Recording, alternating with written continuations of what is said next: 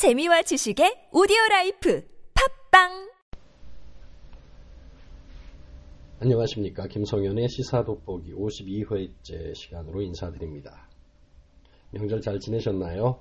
아, 설날이라고 전 국민적인 명절에 모두 가족이 모이기도 하고 그런 좋은 시간들을 보내셨을 텐데요. 어, 이번 명절 기간 동안에 뉴스가 온통 음, 북한이 쏘아 올렸다고 하는 그 인공위성에 대한 소식이 잔뜩이었습니다. 그래서 보통 정치의 계절이다 보니까 그 설 민심이 어떻게 되느냐 정치에 대한 논의가 이루어질 것이라고 생각했는데 이번에는 인공위성이든 미사일이든 이에 대한 얘기가 훨씬 더 많았던 것 같습니다. 음, 북한은 인공위성이라고 말을 합니다. 그런데 우리는 미사일을 썼다 이렇게 얘기를 합니다. 이렇게 서로 간에 간극이 있는 이야기가 서로 흘러나오고 있는데 과연 어떻게 된 것인가에 대해서 Q&A로 해서 한번 소개해드리고자 합니다. NK투데이라고 북한 전문 통신에서 밝힌 카드 뉴스로 있었던 그 내용을 한번 소개해드리고자 합니다. 어, 이번에 북한이 발사한 건 인공위성인가 장거리 미사일인가 이에 대한 어, 말씀을 드리도록 하죠. 북한에서는 인공위성 광명성 4호라 불렀거든요. 그래서 한미일은 장거리 미사일 실험이라고 말을 했습니다. 어, 그러나 결국 한국, 미국, 일본도 북한의 인공위성이 우주 궤도에 진입했음을 인정했습니다. 다만 인공위성을 가장한 미사일로 간주하고 있지요. 그렇다면 인공위성 발사체와 장거리 미사일은 어떻게 다른가? 이에 대해서도 우리가 알 필요가 있습니다. 사실상 기술적 차이는 거의 없다고 합니다. 로켓을 평화적으로 이용하면 우주 로켓이고 무기로 이용하면 미사일이 된다는 겁니다. 어, 쉽게 설명하자면 군용 지프차와 레저용 지프차의 관계 정도 된다. 뭐 이렇게 이해하면 된다고 하네요. 세 번째 질문입니다. 그럼 한국의 나로호는 뭐냐? 이게 미사일이냐? 이런 질문이 있습니다. 어, 우리나라에서 쏘아 올렸던 나로호 1단 로켓을 개발한 러시아 후르니체프는 원래 대륙간 탄도미사일을 만드는 군소업체였어요. 냉전 후에 탄도미사일 기술을 민간용으로 전환해서 우주로켓을 개발했거든요. 그러다 보니까 아이러니하게도 우주 개발을 목적으로 한 것이지만 나로우가 성공하면 우리나라는 대륙간 탄도탄급의 로켓을 가진 나라가 된다라고 어, 알려져 있는 겁니다. 네 번째 질문입니다. 북한의 인공위성이 왜 문제가 되느냐? 라는 질문이 있습니다. 어, 현재 지구 상공에는 6,000개가 넘는 인공위성이 지구를 주위를 돌고 있지요. 또 매년 100개가 넘는 인공위성을 발사하고 있습니다. 2차 세계대전의 전범국인 일본도 인공위성을 발사한 바 있습니다. 어떤 나라도 인공위성을 발사했다고 해서 문제가 되지는 않았지요. 다만 어, 냉전 시기처럼 한반도 동북아 지역에 아직도 긴장 상태가 지속되다 보니 북한의 인공위성 발사가 논란이 되는 것이다. 이렇게 이해하면 될 것 같습니다. 다섯 번째, 다섯 번째 질문입니다. 그럼 북한은 언제부터 인공위성을 개발했나? 라는 질문에 대한 답입니다. 70년대 중반 우주발사체 개발에 착수했고요. 2009년 국제우주조약들에 가입을 합니다. 그리고 2013년에 국가우주개발국을 확대 개편했고 2015년에 위성관제 종합지휘소를 신축했습니다. 어, 꽤 70대 중반부터 예, 이 작업은 시작된 것이다 라고 보면 되겠네요. 여섯 번째 질문 북한이 전에 발사한 것도 인공위성이냐? 이런 질문이 있습니다. 1998년 8월 31일에 시험위성 광명성 1호를 어, 발사했는데요.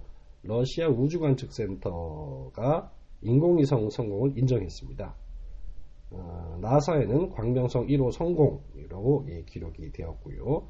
고영구 전 국정원장은 2005년 국회에서 인공위성이라고 인정한 바가 있습니다. 그리고 2009년 4월 5일에 통신위성 광명성 2호가 발사됐습니다. 블레어 미 국가정보국장이 상원 청문회에 나와서 북한이 발사하려는 것은 우주발사체다. 나는 북한이 발표하는 것을 믿어야 한다. 이렇게 답변한 적이 있고요. 2012년 12월 12일 실용위성 광명성 3호 2호기가 이제 발사된 적이 있는데 어, 북미 항공우주방위사령부에서 광명성 3호 2호기에 위성 고유 번호를 부여한 바가 있습니다. 그러니까 어, 시험위성 광명성 1호, 통신위성 광명성 2호, 실용위성 광명성 3호 2호기를 다 발사한 경력이 있는 것이라 이번에 4호가 되는 거죠. 일곱 번째 질문. 어, 북한은 왜 인공위성을 발사하는가? 라는 질문이 있습니다. 위성 발사는 경제 강국 건설과 인민 생활 향상을 위한 국가 과학 기술 발전 계획에 따른 평화적 사업이다. 라고 북한 국가우주개발국장이 주장을 합니다. 어, 첨단 과학기술 파급 효과가 있고요. 일기예보, 자연재해 예측 등 농업과도 연결이 됩니다. 인공위성은. 어, 우주 개발은 투자 비용의 8에서 10배까지 수익이 있다라는 게 이제 OECD 보고서에 있고, 북한에서 우주 분야 기술 수출은 상당한 이윤을 남기는 비즈니스다라고 바실리라고 하는 러시아 전략 기술 분석센터에서 어, 밝힌 적이 있습니다. 뭔가 어, 자신, 그 자신들의 나라에 이익이 되기 때문에 인공위성을 발사하는 것이다. 이 얘기죠. 그렇다면 여덟 번째 질문 북한의 우주 로켓 기술 수준이 어느 정도인가를 우리가 알아봐야 되지 않겠습니까? 뉴시스 2012년 12월 12일에 보도된 내용에 따르면 로켓 기술은 한국보다 10년은 앞서 있다. 이렇게 밝혔습니다. 2012년 어, 발사한 은하 3호 잔해를 수거해서 분석했던 국방부가 밝히기를 핵심 부품 대부분을 북한이 자체 제작한다라고 합니다. 그러니까 어, 뭐 누구는 미사일이라 부르고 북한 측에서는 인공위성이라 부르는데 어쨌거나 이것은 기술적인 것에서는 차이가 없는데 어떤 용도로 사용하느냐에 따라 다른 것이다. 어찌하였거나 지금 이제 국제사회에서는 인공위성을 인정하긴 했다. 다만 그 의도를 의심하고 있는 것은 분명하다라고 하는 거예요. 어쨌거나 이제 그 설명절이 시작될 즈음에 바로 이 인공위성을 발사하는 바람에 이것을 미사일로 해석한 한미일은 매우 시끄러웠습니다. 그다음에 우리 이제 명절 분위기 안에 있는 우리 국민들은 뉴스를 통해서 계속 미사일이니 인공위성이라는 이야기를 듣고 위에 성공했니 안 했니라는 음, 분석을 듣고 뭐 이랬습니다. 그러면서 바로 이어진 게 뭐냐면 북한은 인공위성이라고 하지만 우리 측에서는 미사일이라 말하고 이제 아, 북한이 미사일을 발사할 정도로 이제 도발을 하려고 하고 아, 이런 상태이기 때문에 우리 측은 바로 대응해서 발표한 것이 뭐냐면 사드를 배치하겠다라고 하는 협의를 한미 간에 해버린 겁니다. 어, 한국과 미국이 7일에 발표한 건데요. 북한의 로켓 발사 직후 주한미군의 사드 배치를 전격 발표했다라는 거예요. 근데 이 전격 발표라는 게 항상 문제가 뭐냐면 어, 이 정책 결정의 절차적 문제와 함께 부지 선정, 비용 분담 등을 둘러싸고 아주 확정된 것이 없이 그냥 어, 원칙만 발표를 해버리는 바람에 앞으로 꽤 긴 시간 음, 지난하게 논란이 될 수밖에 없다라고 하는 겁니다. 공식적인 발표 내용은 에, 북한의 위협에 대응하기 위한 주한미군의 사드 배치 가능성 에 대한 공식 협의 시작을 한미 동맹 차원에서 결정했다 이렇게 말하고 어, 배치 가능성을 협의한다 뭐 이렇게 하는 것이 공식 발표이긴 한데 그런데 내용으로 보면 사실상 배치를 기정사실화한 겁니다. 어, 한국과 미국은 중국의 반발을 의식해서 사드 체계가 한반도에 배치되면 북한에 대해서만 운용될 것이다 이렇게 밝히긴 했으나 중국은 즉각 김장수 주중대사를 초치하는 등 강력하게 항의했습니다. 그러니까 이 이른바 이번 결정은 웃기는 것이 그동안 정부가 미국의 요청도 없었고 협의도 없었고 결정도 안 내렸다 이렇게 3노 원칙을 견지해 온 점에 비추어 보자면 매우 매우 전격적인 것이거든요. 어, 지난달 28일이죠. 미국의 월스트리트 저널이 한미 두 나라가 사드에 대해서 협상하고 있다 이렇게 보도했을 때 사실이 아니다라고 부인한 적이 있었거든요. 그런데 갑자기 또 이제 전격적으로 어, 불과 며칠 지나지 않은 상태에서 사드 배치를 공식 협의한다 뭐 이런 식으로 어, 발표가 난 겁니다. 그 사이에 속였거나 뭐 그런 것으로 추정되는 분위기죠. 사드를 배치하고자 하는 이 논의가 시작된다라고 하는 것은 결국 강력한 대북 제재에 중국도 동참해라 라고 하는 압박의 요소를 갖고 있는 거거든요. 그런데 어, 그 박근혜 대통령이 시진핑 중국 국가주석과의 통화를 5일에 했는데 5일 그 통화에서 어, 시진핑이 대화를 통한 해결을 강조하면서 입장 차이를 보였어요 우리랑 그러다 보니까 어, 결국 주, 그 중국이 어, 협력하지 않는다 판단하고 중국이 거북해하는 사드 배치를 공론화해버려서 그것이 압박의 형태로 써보고자 하는 그런 취지였던 것이다 라고 해석이 가능한 거죠. 그러니까 갑작스러운 이런 결정은 북핵 또는 이제 미사일 국면을 이용해서 그동안 이제 뜨거운 감정이었던 주한미군의 사드 배치 문제를 관철시키겠다라는 정치적 계산이 작용한 것이다. 라는 추정이 가능한 거다. 이겁니다. 근데 이제 어쨌든 이것이 갖는 외교적인 문제와 함께 현실적으로 우리나라에 이걸 배치한다라고 하면 어, 여러 가지 해결해야 될 점들이 있습니다. 비용 부담에 대한 문제도 있거든요. 어, 돈이 좀 많이 듭니다. 그래서 어, 국방부 당국자가 말하기를 소파 한, 음, 주한 미군 지휘 협정이죠. 소파 규정에 비춰 협의를 해나갈 방침이라고 했는데 에, 그 소파 규정을 원용해 보자면 사드를 들여오고 운영하는 비용은 미군이 부담해야 하고 한국은 부지와 기반 시설을 제공하도록 되어 있거든요. 근데 이제 결국 미군의 전략 무기가 한반도에 들어오는 만큼 앞으로 한국이 공식적이든 비공식적이든 한국이 이제 추가 부담을 해야 된다라고 압력을 거세게 할 가능성이 매우 높다라고 하는 거죠. 결국 그것은 방위비 분담금 음, 인상을 요구하는 근거가 될 수도 있겠다라고 하는 겁니다. 또 하나 문제는 이걸 도대체 어디다 설치하느냐의 문제가 되는 거예요. 그미 육군의 기술 교범에 따르면 서드레이더 어, AN TPY-2의 위험 반경은 130도 범위에서 최대 5.5km에 달하거든요. 이 안에는 항공기와 전자장비, 폭발 위험이 있는 장비, 항공기 조종사와 정비 인원의 출입이 통제됩니다. 왜? 전자파의 위험에 노출되기 때문이에요. 아주 초강력 전자파가 나온다는 얘기죠. 부지 최대 경사도는 2.86도 미만으로 하여튼 가능한 평지로 해야 한다고 규정하고 있습니다. 이렇게 꽤 큰 땅을 요소로 필요하는데 현재 있는 미군 기지들이 있는 것에 근거하여 추정을 하자면 뭐 대구, 평택, 원주, 외관, 군산 뭐 등이 거론이 된다고 해요. 음, 대체적으로 이 지역은 전부 다 인구 밀집 지역이기 때문에 어, 서드 배치를 하기 위해서는 거주민을 이주시켜야 할 가능성이 매우 높아집니다. 물론 사는 그곳에 인근에 사는 사람들의 피해와 어려움도 예상되는 부분이고요. 그래서 이게 어떻게 앞으로 진행될지는 잘 모르겠습니다. 그런데요, 엄밀히 생각해 보면 이제부터 협의하겠다.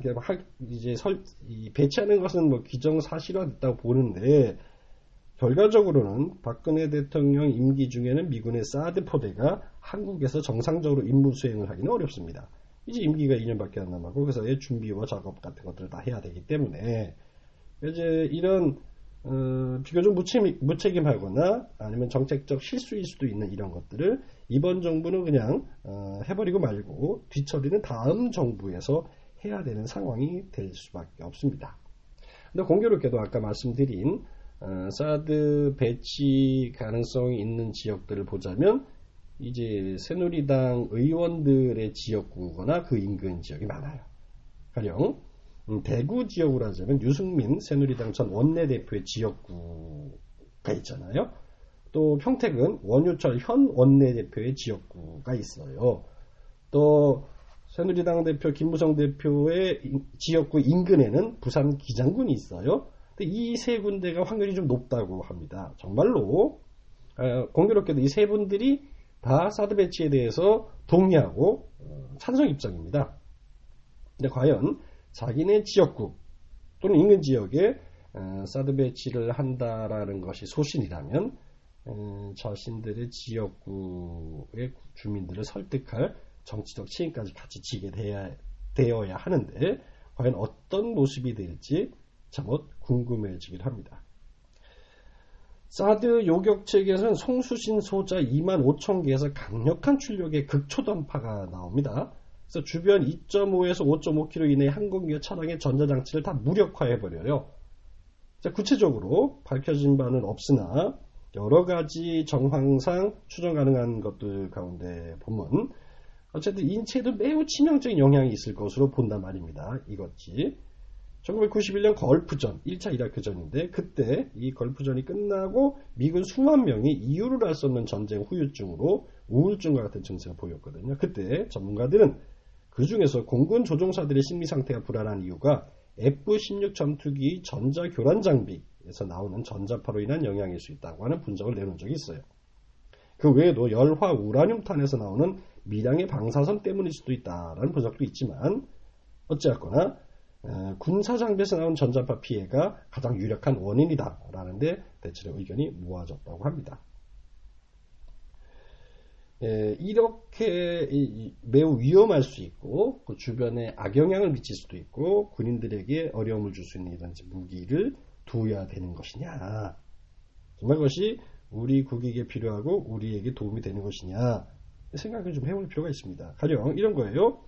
사드 배치를 우리가 결정을 다 해버리면 북한이 한국의 미사일 방어 역량을 면밀히 관찰한 다음에 수도권을 위협하는 적어도 단거리 미사일을 증강해버리면 사드의 고고도 방어 역량은 효과가 없어집니다.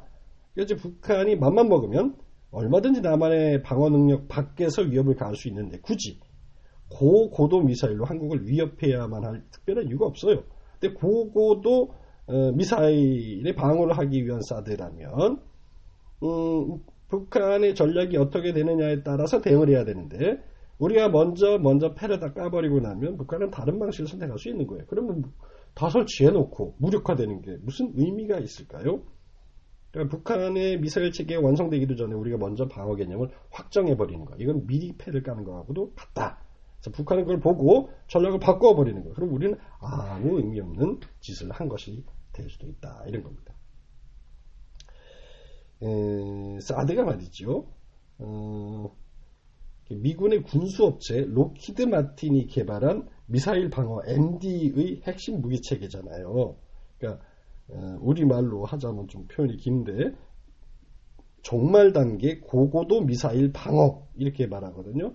그러니까 포물선으로 날아오다가 목표물을 향해 낙하하는 종말 단계의 적의 탄도 미사일을 고도 40에서 150km 정도에서 요격하는 미사일 체계예요. 근데 이제 뭐 엄청 거한 얘기인데 이 사드 1개 포대를 배치하는데 무려 2조 원의 비용이 드는 무기예요. 남한 전역을 방어하기 위해서는 최소 2개에서 4개의 포대를 예, 배치해야 한다는데 뭐 그 비용만 해도 무려 4조 원에서 8조 원이 들어간다는 말이거든요. 근데 문제는 이 사드가 북한의 침입에 대비한 무기가 아니라는 거예요. 어, 그러니까 프랭크 로즈 국무부 군축 검증 이행 담당 차관보의 말에 따르면 사드는 미국의 미사일 방어 역량은 제한된 대륙간 탄도미사일 공격으로부터 본토를 방어하기 위한 것. 그러니까 미국이 미국 본토를 방어하기 위한 무기를 우리나라 사람들이 우리나라 땅에다가 설치를 한다. 또 우리나라 방어가 아니에요. 미군의 자국, 그 자국 방어를 위한 무기인 거예요. 이거는 그러니까 우리에게는 해당 사항이 없는데 어, 북한이 인공위성이 되었든 미사일이 됐든 어쨌든 로켓, 로켓을 발사하고 나니까 그, 그 얼마 전까지 그걸 아니라고 말하던 정부가 급작스럽게 사드 배치를 협의한다고 말했는데 사실상 내용으로 보면은 확정된 뉘앙스가 풍기는 이런 상태인데 이게 우리 안보에 즉각적인 도움이 되는 게 아닌 거예요. 그러니까 아주 문제가 있지 않습니까? 뭐 레이더가 됐든 요격 미사일이든 하여튼 남한에 이런 무기를 배치한다. 이 얘기는 한반도가 미국의 대중국 미사일 방어 체계의 전초 기지가 된다는 얘기예요. 아, 왜 우리 땅 갖고 그래요? 안 좋아요. 생각해봐요. 중국과의 우리 수출입 금액이, 아, 이건 정말 큽니다. 어, 중국이 우리나라 수출 또는 수입의 에, 교육 대상의 첫 번째 1위 국가예요. 이 나라와 우리 경제적인 문제를 에, 가질 수밖에 없는 상황으로 만들고 있어요. 외교적으로. 참 심각한 문제가 아닐 수 없습니다. 아, 외교적으로도 문제가 되고 우리나라를 지키는 무기도 아닌데 얼마나 심각하냐 하면 이런 거예요. 에, 상상을 초월한 강력한 전자파를 발생시킨다고 아까 말씀드렸잖아요. 그러니까 미 육군에서 만든 운영 교범과 전문가들의 설명을 종합하면 이 레이더를 설치하기 위해서는 가로 281m, 세로 약 94.5m 크기의 면적. 그러니까 설명하자면 축구장 4개 크기가 필요해요. 레이더 정면을 기준으로 좌우 각각 65도 각도, 즉 전방 130도 각도 안에 3.6km 안에 그러니까 얼만큼이냐면 그게 땅이 15만 평 크기예요. 그 안에는 사람이 살지 못해요. 5.5km 안에는 비행기 선박 등 방해물이 없어야 돼요. 이게 이제 어디다 설치하든지 간에 엄청난 희생이 따르는 건데 그게 우리나라 방어를 위한 것이 아니고 미국의 자국 방어를 위한 우린 전초 기지인 거예요. 근데 그게 이거를 설치할 수 있는 데가 기존에 있는 미군 부대 가운데 하나일 수밖에 없잖아요. 그럼 그곳은 대개 도시예요. 그럼 도시 주변에 그 어, 도심 주변에 있는 어떤 부대, 미군 부대 설치했습니다. 한 5.5km 있는 인근에는 예, 초강력 전자파 때문에 다른 그 기능들을 할 수가 없게 돼. 다 무력화돼 버리는 거죠. 심각해요. 그럼 이제 이것이 아닌 곳에다가 만약에 둔다? 하고 이제 새로운 돈을 엄청나게 들여서 미군 기지를 만들고 주변을 개발할 수 없도록 막아야 돼요, 또. 그러니까 우리에게 필요한 것도 아닌 것을 미국의 방어를 위해서 미국 자국 방어 시스템을 우리나라에다 설치하고 온갖 피해는 다 감수해야 하며 심지어 이제 방위 비용 분담금을 늘려야 되는 상황까지도 갈 수 있는 상황. 그러니까 북한이 로켓 하나 쐈다고 갑자기 결정해야 되는 일인가요? 그렇게 보면 참 심각하죠. 따지고 보면 김대중 정부와 노무현 정부에서 했던 6.15 선언 14 선언의 정신과 내용만 이어갔더라면 오늘 이런 결과 나오지 않습니다. 이명박근혜 시대에 북한과의 대화보다는 갈등, 압박 뭐 이런 거 전략으로 바꾸면서 생긴 잘못된 결과물이다 이거예요. 어, 새누리당 출신 정의화 국회의장은 이렇게 말했습니다. 대북 인도적 지원을 확대할 경우 현 상태를 유지하는 것에 비해서 무려 3,020조 원의 통일병을 줄일 수 있다. 이렇게까지 말했어요. 그러니까 결국은 대화, 평화 이것을 만들어야 되는데 갈등을 하면서 압박을 하면서 결국은 대화의 문을 닫고 그로 인하여 점점 더 많은 비용이 들고 불편을 감수해야 되는 상황으로까지 갔다라고 하는 거예요. 생각해 볼 문제죠. 근데 결국 봐요. 로켓 발사한 것 때문에 갑자기 예정이 없던 검토도 안 하고 있다던 사드 배치 계획을 확정해버리고 근데 알고 보면 그건 미국의 방어, 방어를 위한 것이지 우리나라를 위한 것이 아니고 미리 결정하는 바람에 북한이 우리를 만약에 공격하고자 한다면 전혀 다른 미사일, 방, 미사일 공격 전략을 세울 수 있다. 우리로서 먼저 패를 까는 거라 웃기는 것이다. 라는 이제 이런 사태가 생긴 데다가 또 하나 뭐냐면 전격적으로 개성공단을 다 어, 폐쇄하겠다 이렇게 되어 있는 거예요. 이건 또 얼마나 심각한 피해가 오냐 잠시 생각해 보겠습니다. 어, 이제 북한을 제재하겠다는 취지로 개성공단을 폐쇄하겠다는 건데 알고 보면 북한에 대한 제재 효과는 별로 없고 우리 중소기업에 대한 제재 효과만 엄청 큽니다. 그러니까 우리만 피해 보는 거예요. 개성공단의 모든 원자재는 남쪽에서 가져가거든요. 개성에서 조립 생산을 해서 다시 남쪽으로 갖고 오는 거예요. 그러니까 물류비를 아끼기 위해서 그래서 분계선에서 가장 가까운 개성의 공단을 만든 거란 말이에요. 그러니까 북한에 주는 임금이 1일이면 생산액은 5고 직접 경제 효과는 10이 넘어요. 근데 개성공단을 문을 닫으면 북한은 1의 손실을 보지만 우리 최소 10의 손실을 봐요. 10배 이상 손해보는데 국가적 관점으로도 그렇지만 이 회사들은 어떻게 할 거예요? 북한은 굳이 말하면 개성을 중국 기업을 대상으로 한 위탁 가공 단지로 활용할 수도 있어요. 그런데 개성공단에 철수하게 되는 우리 중소기업은 갈 곳이 없어요. 왜냐하면 봉제, 신발 뭐 이런 것 같은 노동 집약 업종이 거기 많이 있는데 그 업종으로는 다른 해외로 투자하기가 어려워요. 개성공단에 진출해 있는 대부분의 기업들은 이미 해외 투자 경험이 있는 기업이에요. 더 이상 갈 데가 없어서 최종적으로 개성으로 간 건데 개성공단이 문을 닫으면 대안이 없어요. 그냥 망하는 거죠. 그러니까 북한을 제재한다라고 하는 1의 효과를 위해서 우리는 10의 피해를 감수해야만 하는 상황으로 가는데 이걸 쉽게 덜컥 발표해도 되는 걸까요? 곤란합니다. 어, 그런 얘기 있잖아요. 북한에 주는 임금, 그게 이제 대량 살상 무기 개발에 쓰일 거다, 뭐 이렇게 얘기하는데, 그렇지 않습니다. 개성공단의 임금, 임금은 이제 세 부분으로 나누는데요.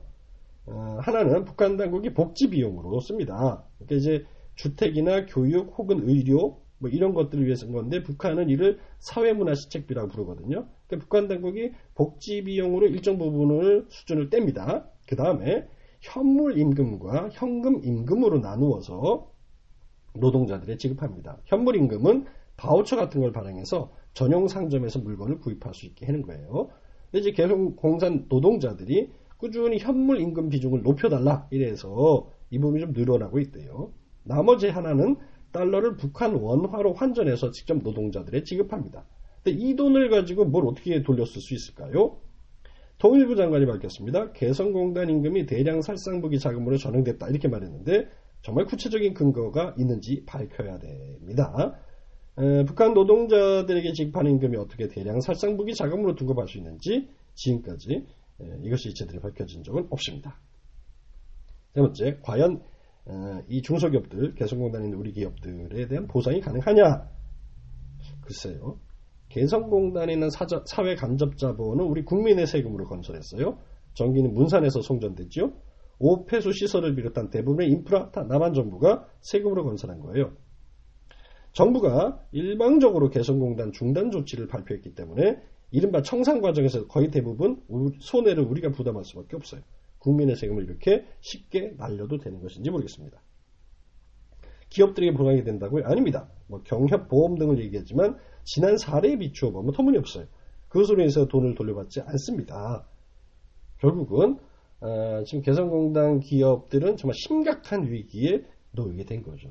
이제는 정말 그런 데는 안정적인 것이 가장 중요하거든요. 아무리 늘 사이가 나빠도 그것은 계속 운영되어야만 어떤 그 어, 긍정적 미래에 대한 비전이 있어야 어, 회사를 계속 운영하고 투자를 할 수 있는 건데 이렇게 어느 날 부시에 문이 닫히고 어, 중단이 중단되고 이렇게 상황이 돼버린 그 회사들은 망할 수밖에 없어요. 뭐 중소기업을 살리겠다, 뭐 일자리 만들겠다, 성장 넓겠다 이런 소리 이제 다 헛소리라는 거죠. 이게 참 생각합니다. 이번 명절 음, 연휴 며칠 동안 정말 정신없이 뉴스들이 쏟아져 나왔습니다. 이게 과연 우리 국민들에게 도움이 되는 것인지 또 남북 간 평화 통일을 향한 과정에 도움이 되는 것인지 전 모르겠습니다. 전혀 아니라고 생각하거든요. 너무나 단기적인 생각, 근시안적인 사고, 행동들이 막 터져 나오는데 저는 어찌 보면 무책임이라고 생각합니다.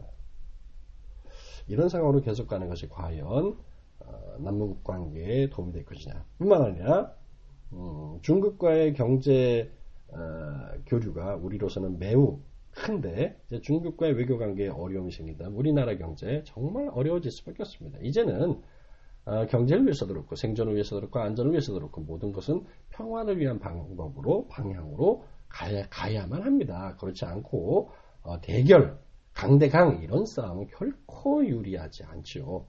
우리 국민들이 위험해집니다. 우리 나라 안 그래도 경제적으로 어렵고 힘든 음, 시기고 앞으로 경제적인 것이 풀리거나 좋아질 가능성보다는 어려울 가능성이 좀 더 높아 보이는 시점에서 안 그래도 헬조선을 말하는 우리 국민들 앞에서 앞에 이런 좀 난감한 일들을 자꾸 꺼내놓는 거 곤란하다.